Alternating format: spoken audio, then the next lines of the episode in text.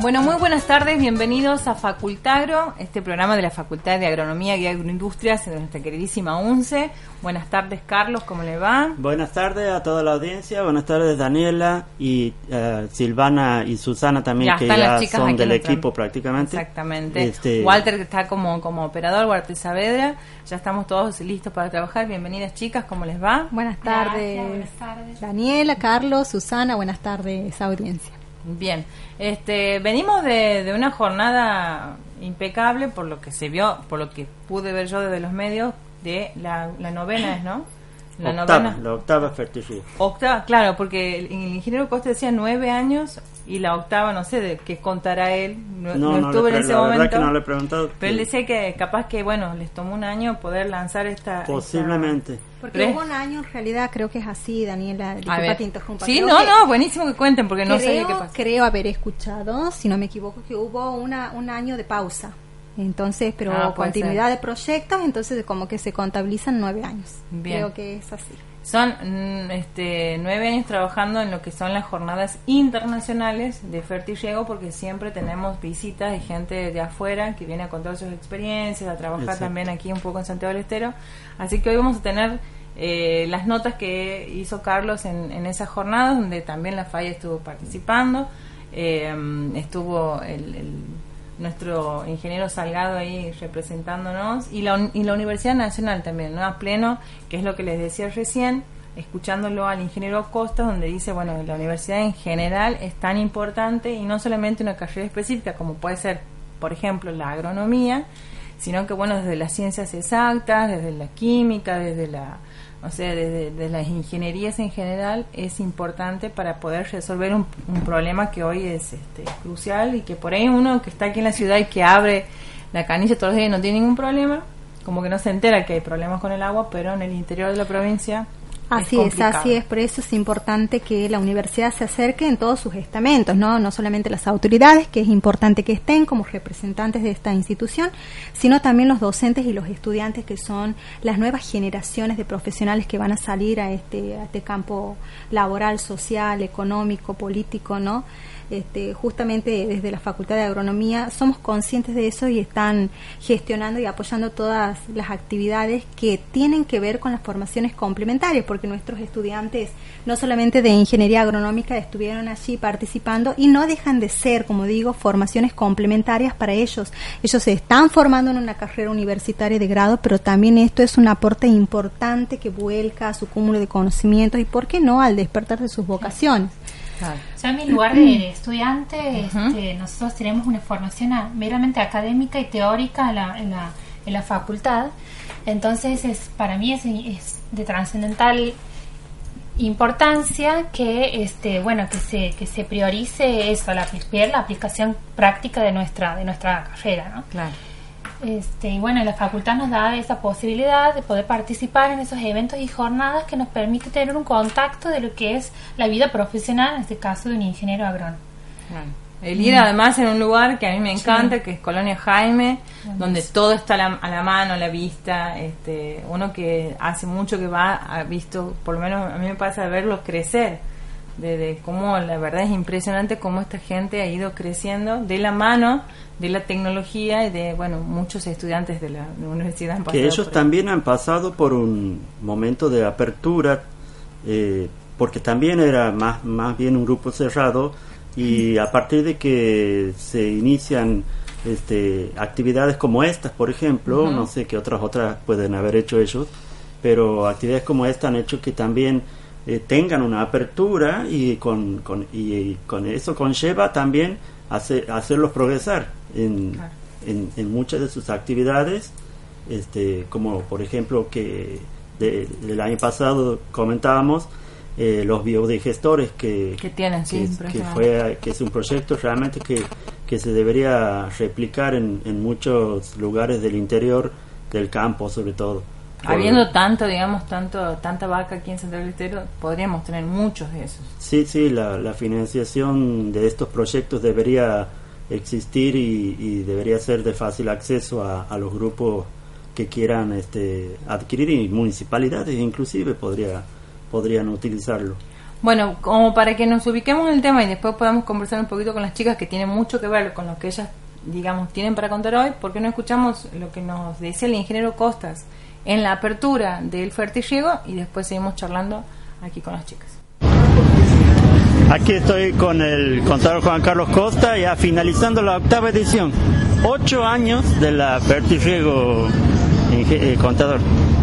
Eh, la Secretaría de Desarrollo, Ciencia, Tecnología y Gestión Pública comenzó hace, claro, hace, en realidad hace nueve años eh, en este tema en particular, y en el primer gobierno de Zamora, eh, con un tema que estaba en la plataforma política de la Unión Cívica Radical en ese momento, que luego el Frente Cívico lo, lo, lo tomó, lo adoptó al proyecto, y con, lo, con la historia que ya conocemos, y entre las cosas que habíamos tratado eh, en las distintas comisiones estaba casualmente la posibilidad de trabajar y de, en las tecnologías en, la, en el área de riego, donde la Corporación de Río Dulce había dejado ya un trabajo muy interesante, muy importante eh, este, en el uso del agua eh, a partir del dique de Termas de Río Hondo. Esto nos da, una, nos da una potencialidad como provincia que la tenemos que actualizar tecnológicamente, y entonces aparecen estos sistemas de riego tecnificados, el fertirriego. Se discutía si el riego por manto, riego laminar o gravitacional, o versus el riego eh, presurizado. Eh, obvio, en el mundo hoy no se discute. Hoy ya hemos traído en, en anteriores ediciones de la, de la jornada de fertirriego, Donald Suárez, el número uno de California, nos decía que, bueno, que el mundo trabaja con sistemas planificados, con sistemas tecnificados, es decir, presurizar el, el, el, el agua en la manera correcta, porque además permite eh, utilizar la fertilización junto con la gotita. Es decir, no solamente darle el sustento de la humedad a la, a la raíz, sino también el nutriente, o el herbicida, o el fungicida, de manera tal de que estamos incorporando toda una sanidad y, y, y, el, y el tema del, del control del, del plantín. Así que eh, estos temas eh, están ya como absorbidos y como que ya lo hemos superado. Hoy tenemos dos mil doscientas hectáreas en Santiago del Estero, y creo que el tema ya sigue para adelante. Hoy se, lo que tenemos que observar es que el, el problema de la contaminación, el tema de la comercialización, la, eh, cómo industrializamos esta producción, porque nos van a llevar a, a volúmenes que son volúmenes que exceden lo que es la demanda fresco a cajón, por lo tanto tenemos que industrializar. Es decir, que la problemática hoy ya no es cómo, cómo utilizamos el agua, fundamentalmente, que tenemos que seguir analizándolo, por supuesto, pero fundamentalmente la parte comercial, la parte industrial, el packaging y la contaminación ambiental, tratando de utilizar los sistemas eh, gravitacionales presurizados, eh, como lo hacen en la cuenca del río Toro. Este es un concepto medio raro, gravitacional presurizado. ¿Por qué? Porque usamos la columna de agua, es decir, una caída de agua que tenemos del dique Los Quiroga, tenemos veintiocho metros a la zona del río del departamento Banda, señores, eh, inclusive en la época del ingeniero Volta está ya el desarrollo arenador, hay cuatro bocas ahí que de, de un metro para traer el agua eh, bajo presión, veintiocho metros son veintiocho kilos, con lo cual tenemos en el trayecto el agua viene muy rápido. Para los que no conocen el tema, digamos, son veintiocho kilos en, en, en una casa, eh, un tanque de agua que está a siete, a cinco metros tiene medio kilo de presión y sale fuerte, así que imaginemos lo que es veintiocho kilos de, de, de presión. Realmente podemos llegar a la, al, al campo del, del productor, y con eso nosotros estaríamos evitando el tema de tomar agua subterránea. Exacto. Es una manera. La otra manera es a través de las represas, como ya se hizo Luchi, el grupo Luchi hizo veinte hectáreas aquí, que el año pasado ustedes lo pudieron ver todos, eh, de Granada, que va al mercado internacional, y esas eh, veinte hectáreas de Granada se riegan con agua por goteo, por sistema presurizado, pero con agua de, del, del río, que viene a través de los canales, y que la ponen en una represa, y de ahí se la toma con un sistema de bombeo y de filtrado. De manera tal de que esa es la metodología correcta, que también se está implementando en la Darcy, en un productor conocido, Castro, que también tiene una represa importante.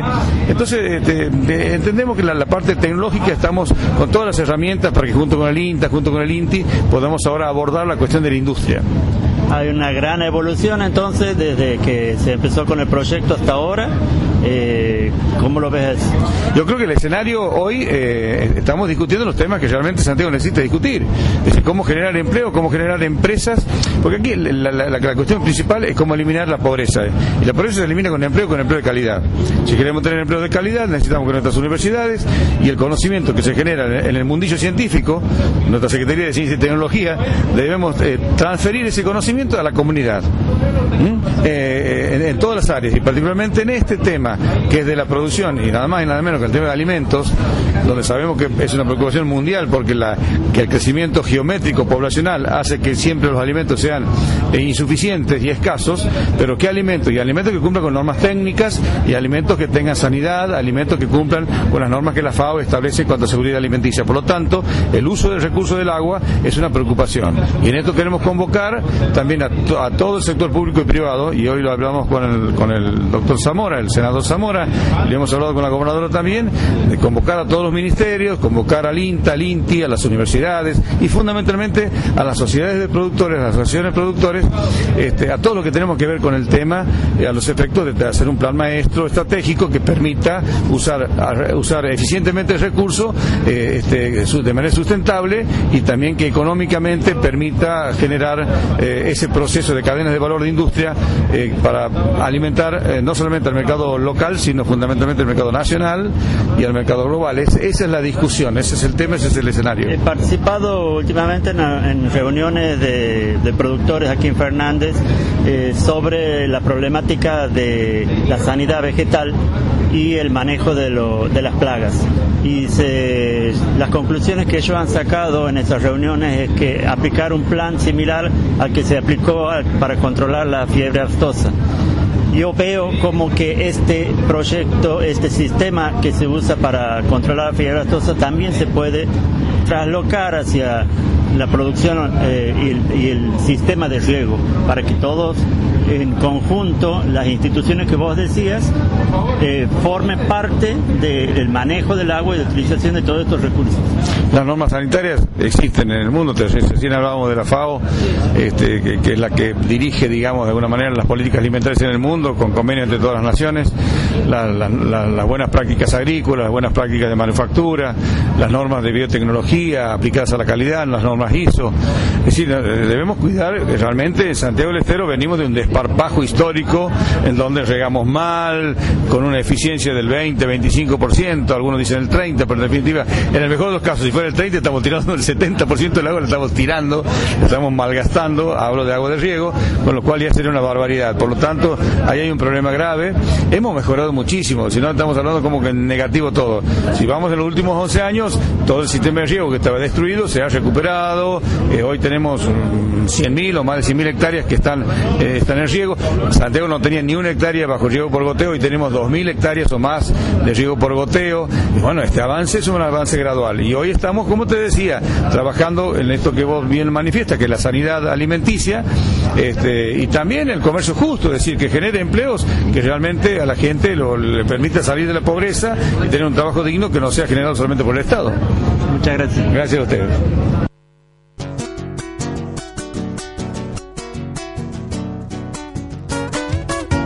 Bien, bueno, este era el ingeniero Costas contándonos cómo está trabajando la provincia eh, y, y, y bueno, desde su secretaría, desde el ministerio, con el tema de el riego por goteo, fertirriego, este riego... Sí, lo, la utilización del agua básicamente es, es crucial, digamos, porque fíjate que en una de las charlas, un, al final se hizo un panel y uno preguntó, ¿y si se acaba el agua de los pozos que están haciendo aquí en el área de riego, qué pasa?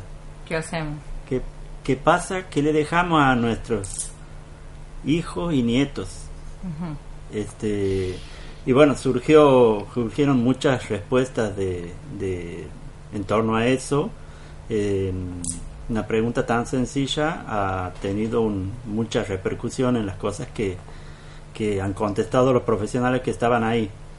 Y básicamente eh, el sistema de riego por goteo este no es que va a agotar el agua de los ríos subterráneos y de las napas, sino que las va a, a, a proteger, claro, un poco. Claro, al contrario. Más. se y, y aún así y aún más eh, se está tratando de que no de que esto no se siga implementando, sino que se use el agua del río y se capten represas y de las represas se saque el agua para, el, para utilizarla en estos sistemas de riego presurizado.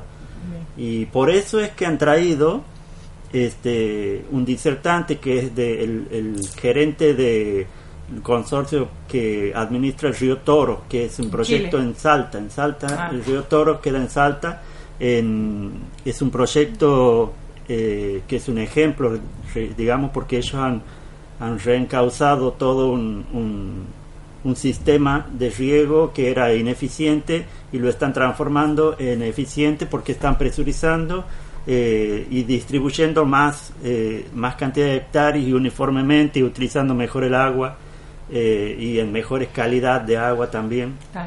Este un proyecto que el año pasado o el ante año pasado ya fue presentado en el Fertirriego y este año han venido a mostrar la evolución y ya, ya está en funcionamiento el eh, muchos productores lo están usando ya, no en su totalidad, pero eh, este, ha estado muy bien eso. Tenemos una entrevista con él, ya la vamos a pasar. Bueno, y la universidad, como decíamos hace rato, tiene mucho que ver porque somos, digamos, los que formamos los profesionales. O sea, como decía hace rato Susi, son los que tienen que estudiar toda la, la parte, digamos, este, teórica, pero después hay que volcarla. Y la universidad, como decía Silvana, también crea estos espacios donde nosotros como estudiantes podemos... Así este, es, así transferir, es. digamos, estos conocimientos. Así es, en realidad es una ida y vuelta, es un feedback, diríamos nosotros, este, eh, porque la universidad está formando académicamente y también brinda posibilidades de actividades prácticas y tiene que ver y tiene que estar en estos eventos en donde... digamos, tiene que haber un intercambio de un intercambio no solamente de ideas, sino un intercambio de proyectos. Uh-huh. Bien lo comentabas vos hace un momento y es lo que hablaba el ingeniero Acosta y decía, eh, tenemos que interactuar entre nosotros y es importante trabajar desde los lugares que nosotros estamos con los recursos que tenemos, biotecnológicos, conocimientos, y que cada uno desde sus lugares vaya aportando y vaya contribuyendo, más más que nada atendiendo a problemáticas como estas que se viene planteando, que está, que son reales, que aún no están, no tienen soluciones acabadas y que y es por eso es que se sigue continuando con actividades como esta, como las jornadas de Fertirriego y demás. Y nosotros, bueno, nosotros sumamos a nuestros estudiantes para que vayan interiorizándose en, en qué ámbito, en qué contexto ellos van a desempeñar sus prácticas, su ejercicio profesional, tanto los ingenieros agrónomos como los ingenieros en alimentos, porque digamos que la cuestión del agua está relacionada con todos los profesionales. No, digamos, este... Eh, si bien nosotros desde la Facultad de Agronomía, el, el, los estudiantes, y hay una formación muy ingenieril, pero convengamos que el agua es una necesidad universal para todos, profesionales, no y profesionales. Termina siendo un problema social. Termina siendo un problema social, un problema social que afecta y repercute negativamente en la cuestión humanitaria. Bueno, y la, la universidad, digamos, tiene algunas cuestiones que empiezan desde temprano, como Susana decía, están organizando una jornada sí. de investigación. Sí, este, a nosotros como, como estudiantes, este, la, la universidad y la facultad nos brinda ciertos beneficios, uh-huh. entre ellos la posibilidad de, de acceder a becas de investigación, ayudantías de investigación. O sea, hay muchos estudiantes, muchos jóvenes que están participando en los proyectos de investigación que hace la Facultad de Agronomía y Agroindustria. Bien. Entonces, en ese marco, hace ya cinco años, el Centro de Estudiantes de nuestra facultad Este, organiza unas jornadas de estudiantes y jóvenes investigadores. Bien. Participan, este, eh, pueden par- participan este, egresados, jóvenes, profesionales, digamos, este, estudiantes, becarios, también algunos este, becarios de posgrado, todos presentando de manera oral, modalidad póster, este, en mesa panel, todos sus, sus, sus trabajos, sus pro- los proyectos en los cuales están trabajando. Entonces es una manera, digamos, de este, sociabilizar este, los trabajos de investigación que ellos están haciendo. Como estudiantes, nosotros eh, también el, el saber qué es lo que se hace. Claro. De nuestra facultad, porque muchas veces nosotros tenemos desconocimiento, estamos tan inmersos en nuestras clases, en nuestros exámenes, en nuestras cosas, que no se sabe bien qué es lo que se está haciendo a nivel proyectos, a nivel investigación. Entonces, bueno, es una manera de divulgar y sociabilizar con todos los chicos. Y este se hace ahora, ¿no? Sí, esta sí. semana. Yo particularmente he participado en algunas jornadas que se han hecho anteriormente, este, de, este en algunas exposiciones orales. Y no solamente es para conocer los trabajos de otros compañeros míos, uh-huh. sino también es muy enriquecedor para mi práctica como futura profesional. Claro. Me permite a mí como aprender cómo exponer, mi oratoria, cómo desenvolverte, claro. eh, cómo sociabilizar mi trabajo, porque una parte importante en el proceso de investigación no es el laboratorio, el analizar los datos y demás, sino también la parte de divulgación y socialización en la comunidad de tu trabajo. Bien. Entonces poner en práctica eso está muy bueno, eso es un ejercicio para los chicos, digamos, para los estudiantes. Bien, así buenísimo. Es. Respondiendo, sí. Daniela, a tu pregunta, ajá. esta jornada se lleva a cabo este viernes veintiocho uh-huh. de octubre, en el horario de nueve a quince horas, ese es el horario de inicio, así que los invitamos, profesores, estudiantes, sí. investigadores y demás, a que participen, que se acerquen a través del centro de estudiantes a inscribirse, que se va se van a otorgar certificados también, certificados de participación. ¿Es aquí en la universidad? ¿Quién es ese? Aquí en la universidad, en lo que es el aula B del edificio del Cedia, uh-huh. sí, ahí a partir de las nueve a quince horas, iniciala. Todo el día. Sí, eh, todo. Es todo el día, sí, es todo sí, el día, sí. hasta cerca de las trece horas, ¿verdad, Susana? Eh, sí, y después horas. Empieza la segunda parte a las siete. ¿Sí? Ah, bien, o sea que de es una jornada completa comple. con sí. eh, investigación en las distintas... Exactamente. ¿Y participan solamente gente de la FAyA?